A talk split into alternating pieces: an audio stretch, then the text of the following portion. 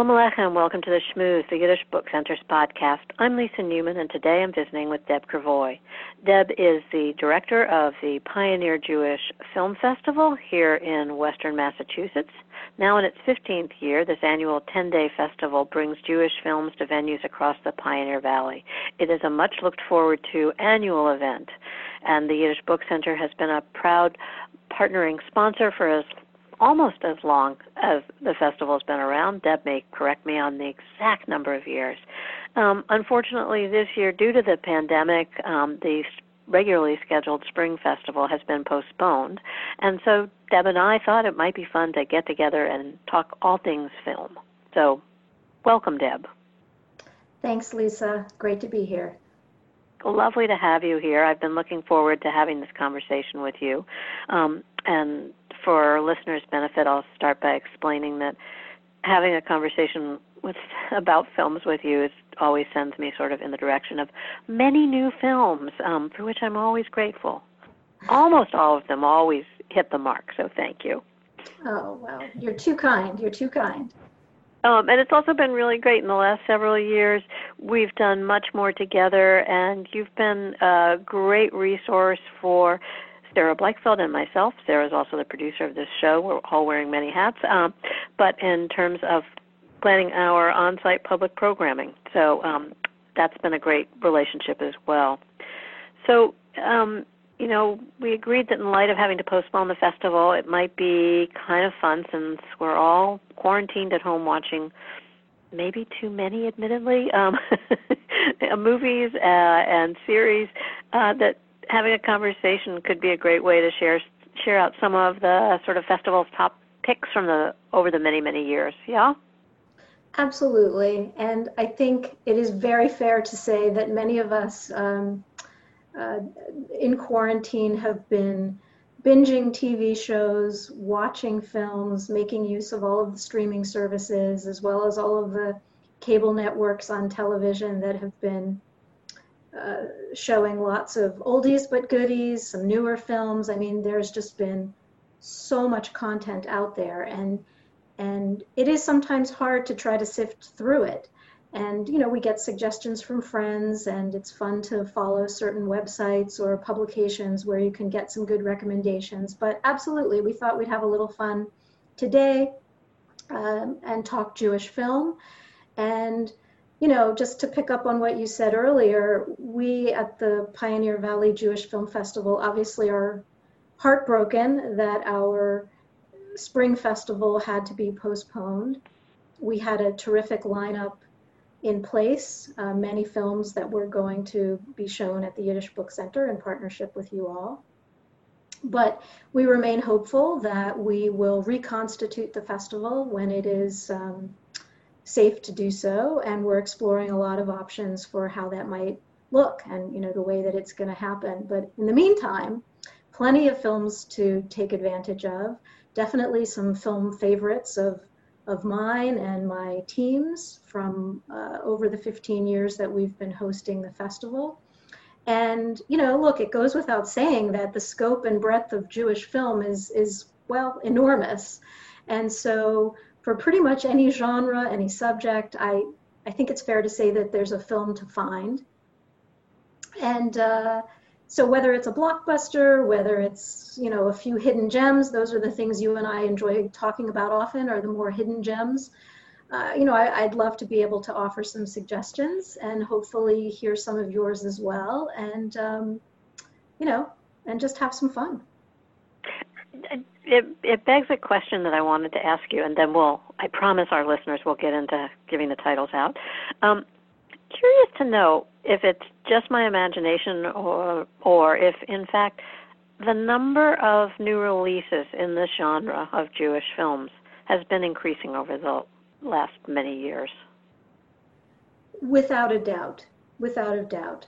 Uh, and, and part of that has to do with um, the increasing number of Jewish film professionals in the business, producers, directors, screenwriters, who are often bringing stories to the screen having to do with their own life experiences or stories that they were interested in pursuing. That's definitely a factor. And, you know, the, uh, the number of Jewish film festivals also continues to grow exponentially worldwide. And so there is a market, there is an interest, there is a talent base producing. And so we just continue to see extraordinary film content coming out year over year. And how how do you go about curating? I mean, I know that you and I sometimes meet and we have coffee, maybe bagel, and talk about films and stuff like that, and, and things that you're considering and things that you're urging me to think about. But I'm curious in terms of your team, how do you go about doing the curation and um, the final selections? Well, I think that at the at the very core of it is looking for good stories powerful stories original stories unique stories well told and um, and when we find a kernel of a good story we want to make sure that we can include it. We are also you know look trying to balance a little a little something for everyone. So there are often the sort of time honored categories of American Jewish life, um, history and legacy, romance, you know, broad thematic categories that make for good film viewing and that can ensure that we're going to attract as diverse an audience as possible. So, you know, in that sense, we, we know the, the realm of categories that we're looking for typically in a year's time. And as I say, it's then a matter of going after the really powerful and hopefully unique stories. So, looking back over the past many years, um, what are some of the top selects? Well, that is a big question. for sure, for sure, for sure. Um, so I would say you know, looking back over the years, there have definitely been some really anchor films. And I can even, you know, I can start more recently with what was by far the breakaway film from the 2019 Jewish Film Festival. And it was a, a film based on a true story taking place during World War II. It's, it's called A Bag of Marbles. And uh, broadly speaking, it's a family fen- family friendly adventure film, and it's it's based on the autobiographical novel of um, uh, Joseph Joffo. It, it, it, was absolutely the the breakout hit of last year's festival. It, it centers on two young Jewish brothers. Um, they're basically left to fend for themselves. It's uh, the scenario is we're in Nazi occupied France. They're trying to make their way south to essentially the demilitarized zone. They're brave, they're clever, it's stunning scenery, it's the heartstrings of a family trying to get reunited. It's an excellent example of ensemble acting. It was just a gorgeous, gorgeous film, and um, certainly one uh, for for listeners to seek out to try to stream. Again, it's called A Bag of Marbles, just beautifully done. Next on your list? Well, so next on my list, I probably would um, I probably would go back a number of years uh, to the 2014 Jewish Film Festival, where we screened a film called The Zigzag Kid. This was based on the um, beloved book by Israeli writer David Grossman another, in some ways, adventure film for all ages. Uh, it's about a boy just before his bar mitzvah, and this happens to be a young boy who dreams of being a detective. He's sent off to visit his quote unquote boring uncle. And basically, what ensues is this wild journey. It's filled with disguises and criminals and all sorts of crazy pursuits and uh, interesting performances by by both celebrity and non-celebrity actors. Isabella Rossellini is in this, and uh, and for those who've read the David Grossman book, it's just um, a really enchanting film. The, the Zigzag Kid certainly up there on my list. And you know, from one of the things that has been interesting for me is I think that their films. When I first started at the center, I think it may have been the first year of the working on the film festival, and it was um, we featured the Klezmatics on Holy Ground, and so you know, almost ten years later, it's interesting to go back and revisit these and to see sort of what's happened. Um, you look at klezmer, you know, 10 years ago, and you look at it today, and certainly because we have our annual festival, unfortunately not this summer, Yidstock, um, and know a lot of the players in that film. It's just uh, a way to chronicle a lot of different aspects of contemporary Jewish culture by sort of going back and visiting them. Have you found that at all? For sure. I mean, it absolutely is a way of um, marking time of major events or, or moments in, in, in Jewish history or um, Jewish culture, Jewish society. And I would add to that also, by extension, Israeli society and Israeli culture, because for sure, you know, every Jewish film festival is always interested in screening some of the best Israeli cinema that's happening at the time. And, you know, it makes me think of a film that we showed, uh, I believe it was back in 2017, called Disturbing the Peace. And it kind of captures what you were talking about of just, you know, a, a moment in time.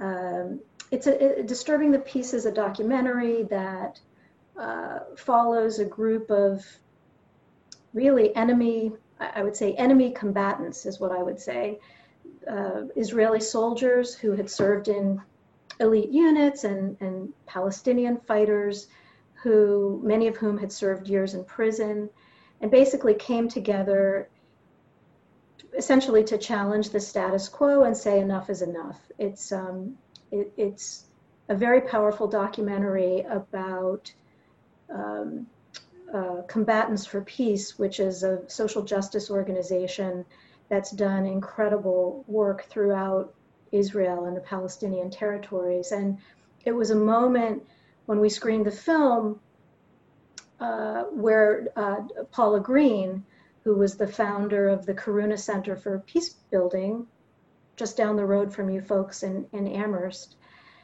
she joined us along with the filmmaker, Stephen Apkon, in a discussion about just you know what does it mean to actually work in an authentic way for peace? And what does it mean for people who've been sworn enemies to actually try to come together and have meaningful conversation and and and and make some semblance of, of progress in conversation? And i think the film was very well received not just here in the valley but elsewhere uh, in the world and Paula's work at the Karuna Center really has helped the film uh, capture even a, a, a, wider audience. And um, to me, that stands out as just an example of what you were talking about this idea of being able to chronicle or mark a particular cultural moment. And I'm just going to popping these questions off to you if you don't mind, because you're a very good answerer um, in terms of the film.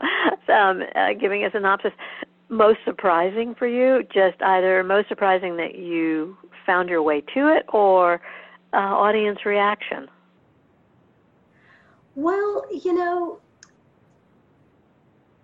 so so inevitably, I think we would land uh, on on unorthodox and that's what comes to mind based on your question. So Netflix uh, recently released a four-episode series called Unorthodox, uh, which, uh, for those of you who are Shtisel fans, uh, Shira Haas, who's also in Shtisel, stars as a, a young woman who's leaving her ultra-Orthodox home in Brooklyn, and she's heading to Berlin and people have been binge watching this show particularly you know through this pandemic time. And i have to say it's just been quite surprising to me. I, I don't know. Did, have you watched it lisa?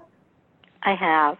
I didn't binge it um, but i did watch it. And uh, Ellie Rosen, who was the Yiddish advisor, was on the podcast a few weeks ago. Um, I found it really interesting, it, it, and I think you well, I, you may have a different take on it. It sounds like, but I think you have to look at it in the context of its being um, produced, uh, you know, as a show.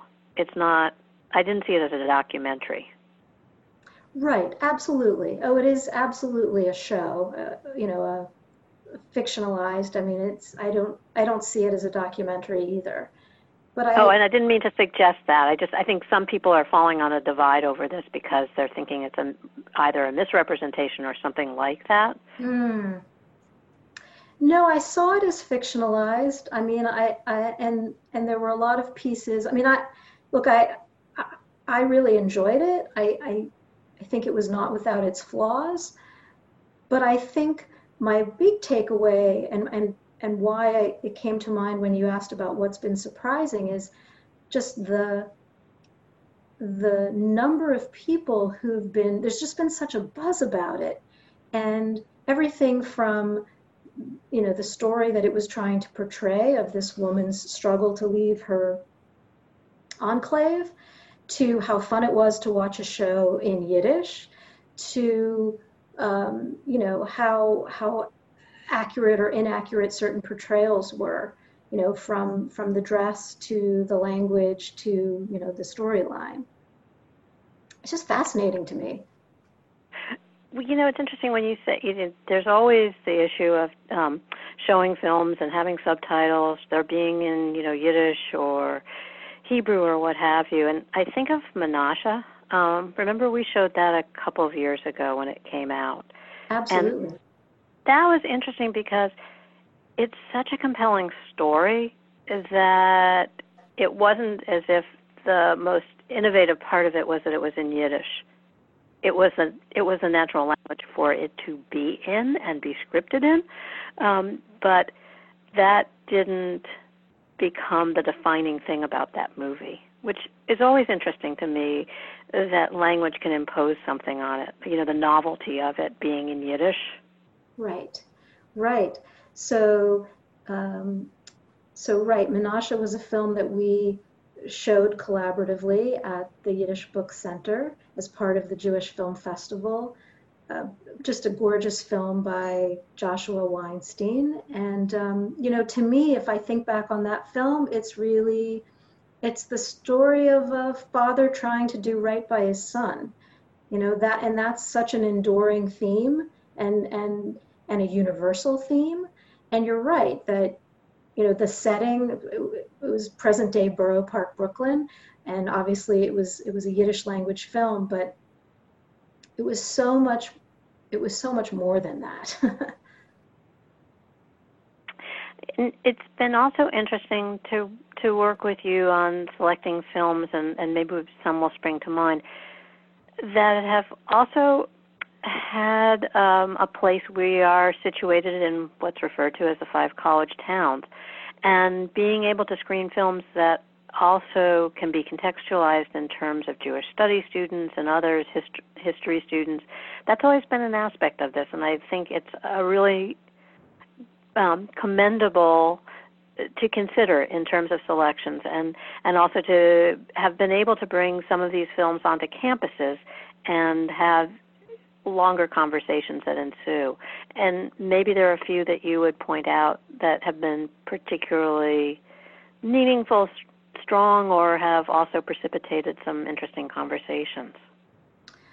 Well you know while we're on the topic of um, films that portrayed the Hasidic community, I think about a film we screened about four or five years back called Fill the Void by Rama Burshtein, uh, an Israeli uh, production about a young ultra Orthodox woman who has to, uh, she basically has to weigh the claims of family loyalty and she's balancing that against a sense of religious duty and, and her own life. It's a it's a heartbreaking story that we chose the film to screen at uh, Mount Holyoke College in South Hadley, and at the time um, we were working with uh, uh, Larry Fine, who was the chair of the Jewish Studies Department there, and and he, I remember this to this day. You know, was always very interested in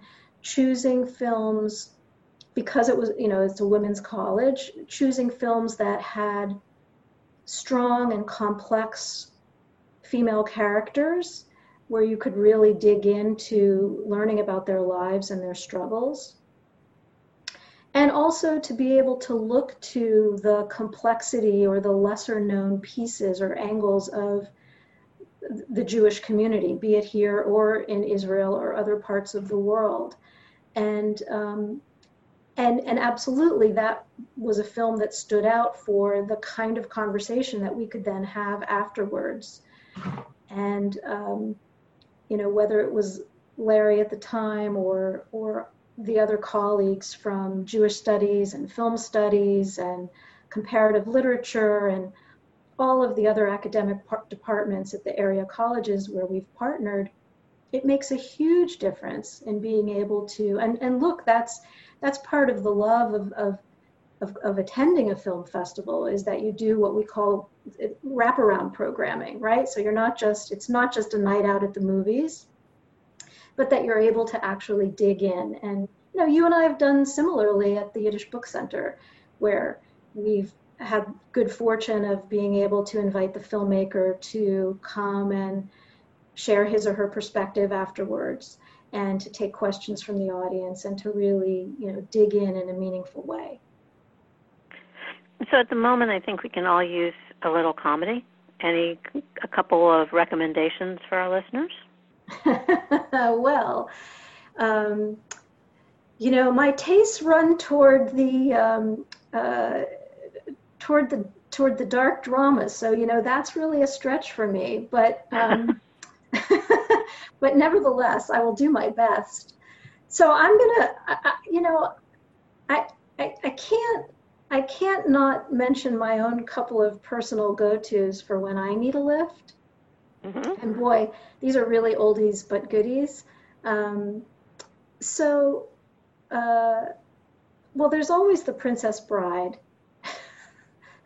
Okay. which is old school Rob Reiner comedy with um, starring Mandy Patinkin, and that's just uh, that's just always going to be in the archive and always a fun one to think back to.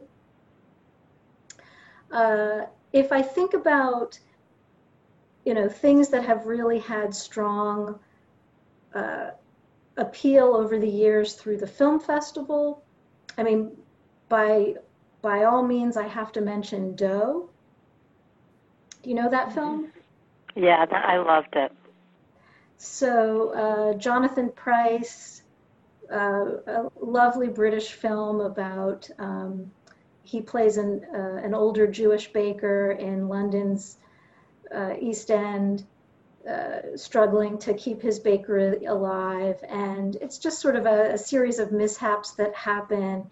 And it's, it's sweet, it's, it's, it's, um, I mean, there are moments that are quite funny. There are also moments that are quite poignant. It's got a lot of um, intergenerational relationships. There's a little, it's actually got quite a lot of everything in it. There's some commentary on race relations and family family dynamics. And at the end of the day, it's just a beautiful, lighthearted, warm story. it, it is. It's, it's sort of um, I don't want to use the word surprising, but it is. I mean, it it it wraps a lot of things into it, and it does it really beautifully. Um, and I think that there's probably, if you if you're home and you're watching it, there's a conversation that would ensue following it. Absolutely, absolutely.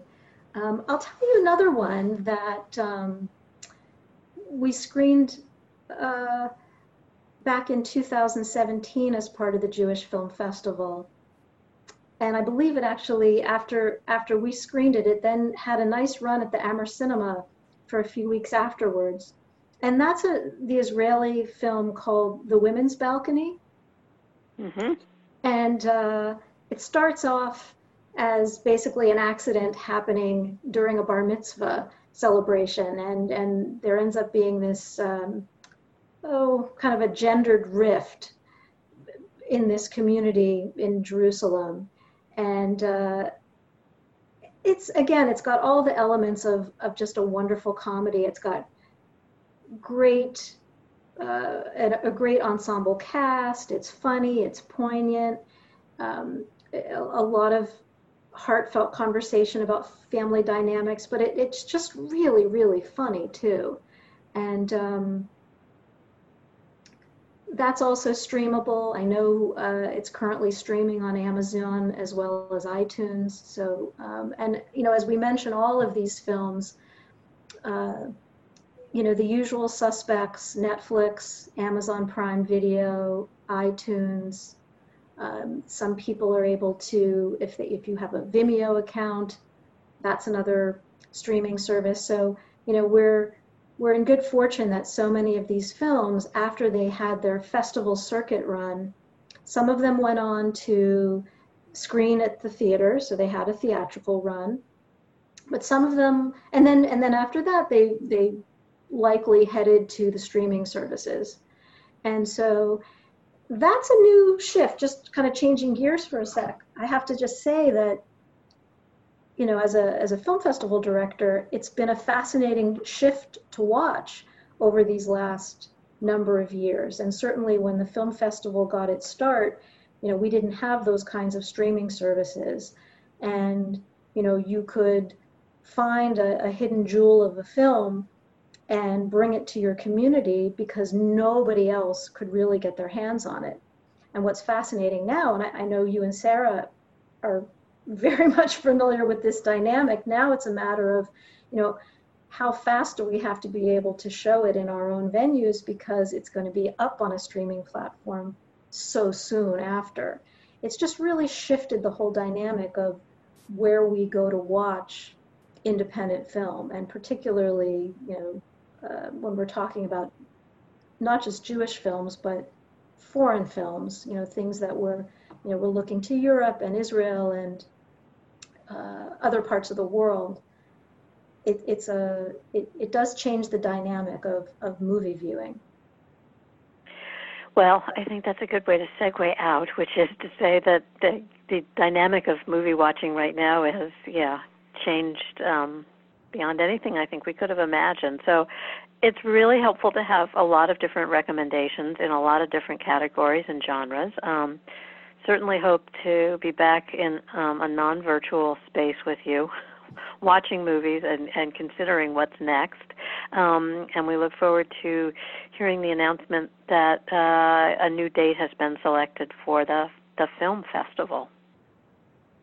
Well, we look forward to that too. And, um, and in the meantime, we will just keep going and trying to make worthwhile suggestions for virtual viewing, uh, home viewing, and um, you know until until we can be together again.